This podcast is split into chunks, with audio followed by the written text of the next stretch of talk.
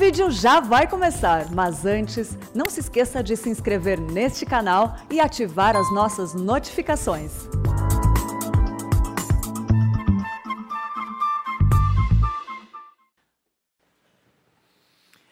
Meus irmãos, nós vamos então abrir a palavra de Deus no texto de Lucas, Lucas capítulo 5, versos 12 a 16. Lucas 5, 12 a 16.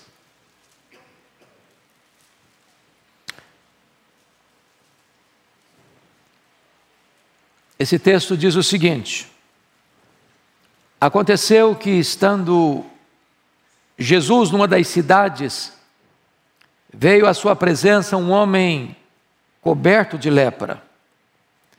Ao ver a Jesus, Prostando-se com o rosto em terra, suplicou-lhe: Senhor, se quiseres, podes purificar-me. E ele, estendendo a mão, tocou-lhe, dizendo: Quero, fica limpo. E no mesmo instante lhe desapareceu a lepra. Ordenou-lhe Jesus que a ninguém o dissesse. Mas vai, disse: Mostra-te ao sacerdote, oferece, pela tua purificação, o sacrifício que Moisés determinou para servir de testemunho ao povo. Porém, o que se dizia a seu respeito cada vez mais se divulgava, e grandes multidões afluíam para o ouvirem e serem curadas de suas enfermidades. Ele, porém, se retirava para lugares solitários e orava. Eu quero pensar com vocês sobre o tema: Senhor, eu preciso de um milagre. Senhor, eu preciso de um milagre. Esse texto, esse episódio está registrado nos três evangelhos sinóticos: em Mateus, em Marcos e em Lucas. O relato mais detalhado é o de Marcos.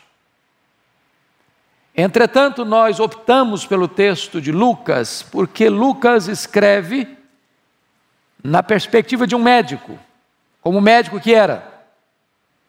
Então ele nos oferece detalhes importantes no texto, porque ele tem esse viés.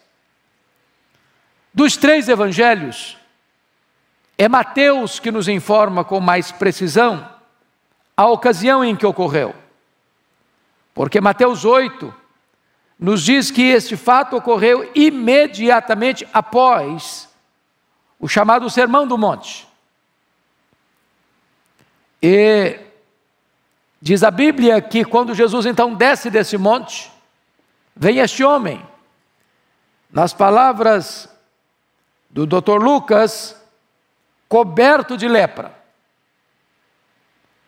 E diz Mateus que ele vem e adora Jesus. Marcos diz que ele vem e se prostra diante de Jesus, de joelhos. Aqui em Lucas diz que ele se prostra na presença de Jesus, fazendo uma pergunta, um pedido, um clamor, na verdade. Senhor, se tu quiseres, tu podes purificar-me. E diz Marcos que Jesus, profundamente compadecido dele, disse: Quero, fica limpo. Mas antes disso, nós somos informados que Jesus o tocou. Tocou-lhe, dizendo: Quero, fica limpo. E imediatamente ele ficou limpo. E Jesus deu uma ordem para ele: agora você vai ao sacerdote, faz a oferenda que é legal, que é de direito, que está prescrita na lei. E o homem, em vez de a ter feito apenas o que Jesus mandou, Jesus deu uma ordem para ele: não fala nada para ninguém. E ele saiu a propalar. Diz Marcos que o impacto foi tamanho que Jesus não podia entrar mais publicamente nas cidades. E então as multidões vieram a Jesus para ouvi-lo, para serem curadas. Mas Jesus se retirava para lugares ermos e orava. Com base nesse texto, eu quero tirar daqui seis lições para o nosso ensino nesta tarde. A primeira coisa que esse texto descreve, irmãos, é o doente. Veja comigo, por favor, o versículo 12. Aconteceu, estando ele numa das cidades, veio à sua presença um homem coberto de lepra. É curioso que Lucas, que é médico, diz que esse homem não estava apenas leproso, porque tanto Mateus como Marcos disseram que ele era leproso. Mas Lucas vai um pouco além e diz que o homem estava coberto de lepra. O que significa isso? Significa que ele estava no estágio avançado da enfermidade. Havia mais de 70 doenças de pele na época, chamadas de lepra, algumas delas curáveis, outras incuráveis. O problema deste homem é que ele não está apenas leproso, ele está coberto de lepra. Quando alguém era diagnosticado com lepra, primeiro, ele não podia ficar mais em casa. Segundo, ele tinha que ser isolado. Terceiro, ele tinha que se vestir de trapos. Quarto, se alguém tentasse se aproximar dele, ele tinha que gritar: maldito! leproso. Quinto, nenhuma pessoa com lepra podia ser tocada, porque a lepra é uma doença contagiosa. Então ele vivia no ostracismo, sem esperança, vendo a morte ir destruindo o seu corpo, deixando o seu corpo chagado, transformando o seu corpo numa chaga viva, numa chaga aberta. Esse homem nada mais era do que uma carcaça humana. A lepra era considerada uma maldição, não apenas uma doença qualquer. Alguém leproso era alguém como que debaixo do juízo de Deus. É por isso que a lepra era um símbolo do pecado. Por exemplo, assim como o pecado separa o homem de Deus, a lepra também separa separa o homem da sua família, dos seus amigos, da sociedade, não pode frequentar a sinagoga, não pode frequentar lugares públicos. Segundo, assim como o pecado insensibiliza, cauteriza a consciência, a lepra também deixava as pessoas insensíveis, é por isso que muita gente descobria que estava com lepra quando caía água quente e não sentia dor. Terceiro, assim como o pecado deixa marcas, na mente, nas emoções, na alma, na consciência. A lepra deixa marcas. Uma pessoa leprosa ia sendo carcomida, solapada, pouco a pouco, as cartilagens iam sendo devastadas, os lábios, as narinas, as pontas dos dedos, os lábios. Quando, quando Lucas diz que esse homem estava coberto de lepra, significa que esse homem já estava desfigurado seu nariz, suas orelhas, seus lábios, a ponta dos seus dedos, suas cartilagens. Um homem deformado. Quarto, assim como o pecado cheira mal, uma pessoa leprosa tinha sua carne apodrecida. Ele estava num estado de decomposição em vida, desfigurado, mal cheiroso. A carne apodrecida se misturava com os trapos. Era um quadro asqueroso, nauseabundo, mal cheiroso. Mas mais, assim como o pecado mata, a lepra também mata. Então, esse era o quadro desse paciente. O caso dele era um caso perdido. Não havia medicina, não havia tratamento, não havia cura, não havia esperança, não havia vacina.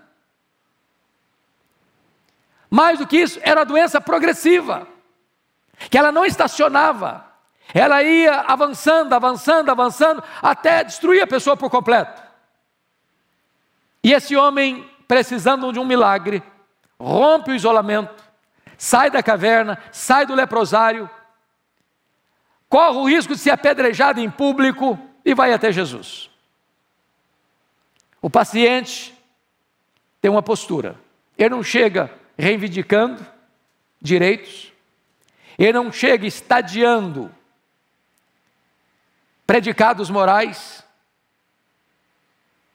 estadiando as suas realizações, Diz a Bíblia que ele chega de forma humilde, ele se prostra, ele põe o rosto no chão, ele adora a Jesus, ele reconhece a soberania de Jesus, dizendo: se tu quiseres, tu podes. Mas ele faz mais, ele se submete à autoridade de Jesus, se tu quiseres. Então, este é o quadro do paciente, este é o quadro do homem, seja rico, seja pobre, seja doutor, seja analfabeto. O homem está num estado que, sozinho por si, ele não pode salvar-se, ele não pode limpar suas próprias manchas. Assim como um leopardo não pode tirar suas manchas, nem o etíope mudar a cor da sua pele, o homem também não pode mudar a sua própria vida. Ou Jesus faz um milagre, ou ele perece. Porque o pecado é uma doença pior que a lepra, porque a lepra mata o corpo, mas o pecado destrói o corpo e a alma. Pois bem, tendo analisado o paciente, a segunda lição desse texto é nos mostrar então quem é o médico. E confira comigo, por favor, ainda no verso de número 12. Porque ele se prostra diante de Jesus, Mateus diz que ele o adora, e se o adora é porque reconhece que Jesus não é apenas um homem, ele reconhece que Jesus tem todo o poder, se tu quiseres, tu podes. Oh, amados irmãos, e eu fico imaginando os nossos médicos, por mais estudiosos, por mais capacitados, por mais peritos que sejam na sua respectiva área, todo médico, todo médico tem seus limites, tem suas impossibilidades. Ele trata de um paciente dentro do seu conhecimento, dentro da ciência, mas chega um momento em que todo o conhecimento dele, toda a ciência dele diz: nós vamos até aqui, daqui para frente não dá mais. Eu não posso mais. Eu não consigo mais. E note que este homem, este homem reconhece que Jesus tem todo o poder. Em outras palavras, a última palavra não é da ciência, a última palavra não é da medicina. A medicina tem limites. Mas esse homem entende que Jesus é um médico que está para além dos limites, está para além das possibilidades da medicina, está para além das possibilidades da ciência. A ciência na época não tinha remédio para a lepra, mas ele sabia que se Jesus quisesse, ele podia ser purificado. Se tu quiseres, tu podes. Quem é esse médico? Além de todo poderoso, ele tem outra coisa. Diz Marcos que Jesus profundamente compadecido dele. Porque você e eu, às vezes, temos até compaixão, mas não temos poder. E eu imagino que se um médico tivesse poder, ele chegaria no hospital e levanta, levanta, levanta, levanta, levanta, levanta, levanta, resolvido. O coração dele parte, o coração dele está conduído, mas ele não tem poder. Nós estamos tratando aqui do médico que tem todo o poder e tem toda a compaixão. Ele pode e ele é compassivo. Então, nesta tarde, e quem está nos acompanhando, talvez você tenha problemas na sua vida, não talvez de saúde, talvez seu drama é outro, talvez é um problema emocional, talvez é um problema moral, talvez é um problema no seu casamento, talvez é um problema com seus filhos, Talvez é um problema que você nem contou para o seu amigo mais íntimo, mas você convive com ele. Ele atormenta você. Ele é um chicote, um carrasco que atormenta você.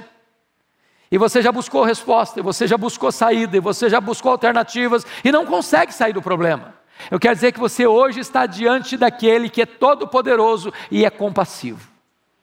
Se Ele quiser, nesta tarde, Ele pode curar você, Ele pode libertar você, Ele pode perdoar você, Ele pode aliviar você do peso da culpa, Ele pode restaurar a sua psique, suas emoções, Ele pode ir lá no fundo, nos porões da sua alma e fazer uma faxina completa e fazer tudo novo na sua vida.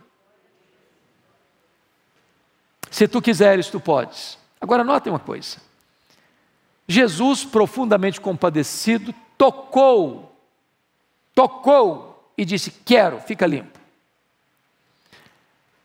Primeira coisa importante é entender aqui: ninguém podia tocar um leproso sem ficar impuro.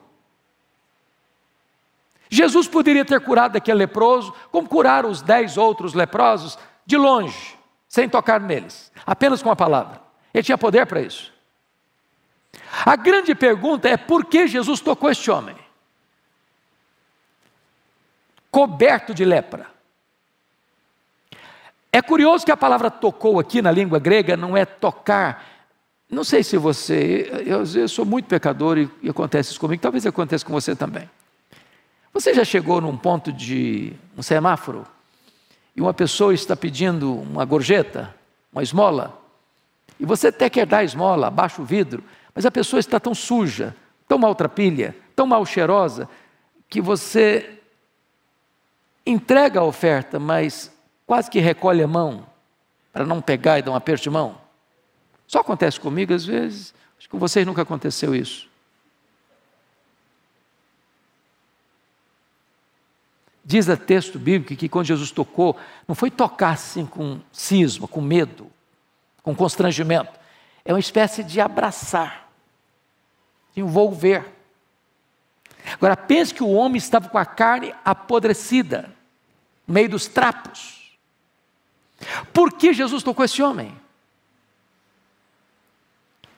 Olha que o impuro não tornou o puro impuro. Mas o puro, ao tocar o impuro, tornou o impuro puro, sem que o puro ficasse impuro.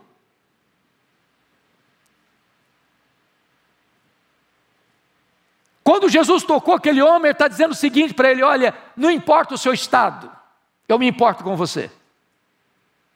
Não importa quão longe você tenha ido na sua enfermidade, não importa quão devastado você esteja pela lepra, não importa quão mal cheiroso você esteja, para mim você tem valor, para mim você é importante, eu me importo com você e eu encontro uma doença mais devastadora em você do que a lepra que destrói a sua, a sua carne. Você tem uma dor mais profunda na alma, a dor de ser um ser rejeitado, jogado fora, na lata do lixo da história, sem ninguém olhar para você você, sem ninguém se importar com você, sem ninguém encostar em você, sem ninguém estar perto de você, pois eu quero estar perto de você, você tem valor para mim. Jesus ama você. Não importa a sua condição, o seu estado, como você está, Ele ama você, Ele se importa com você. Esse é o médico dos médicos. Mas há uma terceira verdade nesse texto. Primeiro, o paciente, segundo o médico, Terceiro, a cura. A cura. Veja comigo, está escrito aí. No versículo 13. E ele estendendo a mão, tocou-lhe, dizendo: Quero, fica limpo. E no mesmo instante lhe, lhe desapareceu a lepra. Jesus quer e Jesus pode. Às vezes eu quero, mas eu não posso. Mas ele quer e ele pode. Qual a sua necessidade hoje? Talvez você veio para cá hoje com uma necessidade, pedindo a Deus um milagre. Hoje pela manhã, uma pessoa me cumprimentou no culto das 11, depois do culto, e disse: Olha, eu estava precisando de um milagre hoje. Eu estava precisando de uma resposta de Deus hoje. E quando eu entrei no culto, do começo ao fim, tudo o que aconteceu foi resposta de Deus a minha necessidade. Estou saindo daqui hoje curada, restaurada, porque Deus ouviu a minha oração. Eu não sei como você entrou aqui hoje. Eu não sei qual a sua necessidade. Mas eu estou lhe dizendo que Jesus está aqui. E Ele é o mesmo, ontem, hoje, para sempre o mesmo e Ele é poderoso, e Ele é compassivo, e Ele está dizendo para você: Eu quero que você fique curado, eu quero que você fique liberto, eu quero que você fique restaurado, eu quero fazer uma obra, um milagre na sua vida. E diz o texto que imediatamente ele ficou limpo.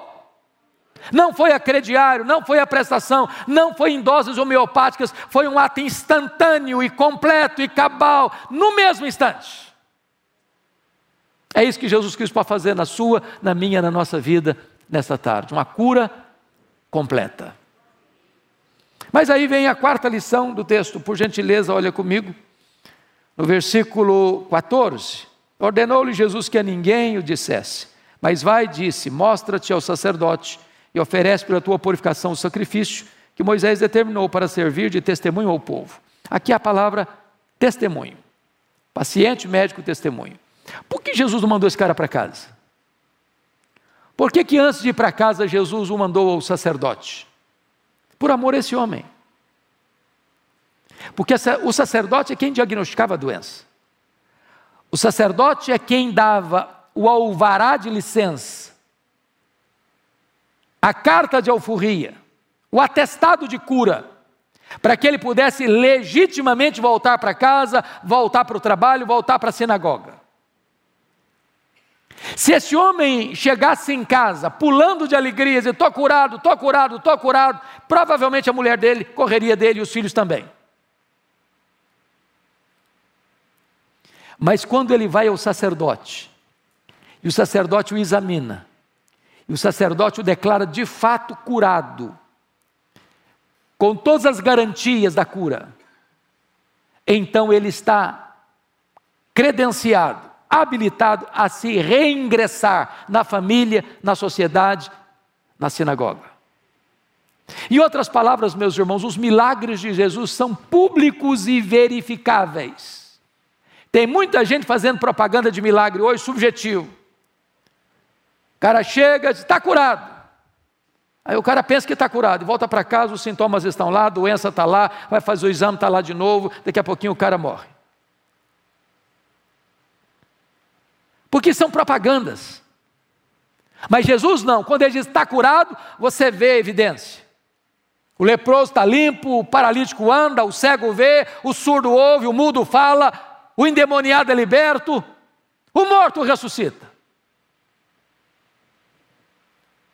Mas Jesus mostra a necessidade desse homem ir para o sacerdote, para dizer o seguinte: que o que Jesus Cristo fez não foi apenas uma ilusão ótica, foi verdadeiramente um milagre, um milagre verificável. Mas vem a quinta lição, que é o impacto disso. Olha o verso de número 15, por favor. Porém, o que se dizia a seu respeito, cada vez mais se divulgava. E grandes multidões afluíam para o ouvirem e serem curadas das suas enfermidades. Quem nos deixa mais claro no entendimento desse assunto é Marcos, porque lá em Marcos Jesus dá uma ordem expressa: não fale nada para ninguém. Parece que essa ordem de Jesus é muito complicada de cumprir, porque imagina você, um cara que está sentenciado à morte, está no corredor da morte está morrendo a crediário. Ele é uma carcaça humana. De repente ele olha para o corpo dele, não tem nem cicatriz. Você acha que vai ficar calado? Ele saiu a proclamar. E o impacto do testemunho dele foi tal que isso mexeu com as pessoas, mexeu com as multidões. E agora não é um leproso só, não. Agora vem caravanas e mais caravanas e mais caravanas. Querem ver Jesus, querem ouvir Jesus, querem ser curadas por Jesus. E esse homem me constrange porque Jesus deu uma ordem para ele: fica calado. E ele falou. Aí Jesus para nós diz assim: fale. E a gente se cala.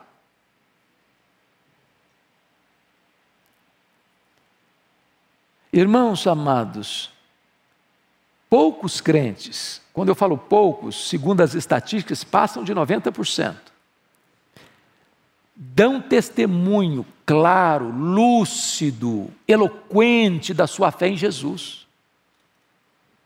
O cara vai no supermercado, ninguém sabe que ele é crente. Ele passa no caixa, ninguém sabe que ele é crente. Ele passa na portaria do prédio dele, ninguém sabe que ele é crente. Pega um Uber, ninguém sabe que ele é crente. Pega um táxi, ninguém sabe que ele é crente. Vai no aeroporto, faz lá o check-in dele, ninguém sabe que ele é crente. Viaja quatro, cinco horas do lado da pessoa, viagem inteira, ninguém sabe que ele é crente. Ele é um agente secreto. Esse homem proibido de falar, ele fala. Então, meu amado, abra sua boca. Fala de Jesus. É curioso que você toma cada surpresa. É, essa semana eu cheguei no aeroporto de Guarulhos, peguei um Uber e comecei a falar de Jesus para o rapaz. Falei, camarada, você acredita que eu estou desviado? É, meu filho, está desviado, estou desviado. Falei, você precisa de Jesus? Falei, eu preciso mesmo. E eu quero Jesus. Falei, onde é a igreja? Falei, é lá em Pinheiros, ali na Avenida Doutora Ruth Cardoso, 6.151. Falei, eu vou lá. Eu estou precisando, você ora por mim? Falei, eu oro. As pessoas estão desesperadas, irmãos. Tem tanta gente precisando que você abra sua boca. Só falar, eu sou de Jesus, o cara começa a mostrar que está precisando de Jesus. Esse mundo não tem resposta, esse mundo não tem solução. O mundo está doente, o mundo está perdido, o mundo está confuso. O que você encontra é ódio para aqui, ódio para ali, é problema aqui, é problema lá, é confusão aqui, é confusão lá. A única voz lúcida que pode trazer esperança para o mundo está no povo de Deus. Então abra sua boca. A última lição do texto. Primeiro foi o doente. Segundo foi o médico. Terceiro foi a cura.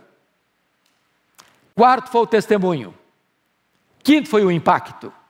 Sexto é o retiro. Olha o verso 16.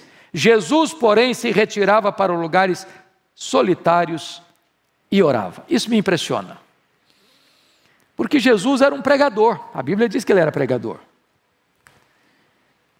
E como pregador, todos querem mais gente para ouvir. Você tem uma mensagem a transmitir, e quanto mais gente tem para ouvir, melhor é. E diz o versículo 15 que grandes multidões, olha que coisa interessante, Lucas era um historiador. Ele não desperdiçava palavras, ele não falava coisa que não tinha realidade. Não era multidão, e nem era grande multidão, eram grandes multidões afluíram. Para quê? Só por curiosidade? Não. Para o ouvirem e serem curadas das suas enfermidades. Aí eu fico imaginando essas multidões vindo e Jesus pensando assim: que grande oportunidade, vai ser legal, vou aproveitar.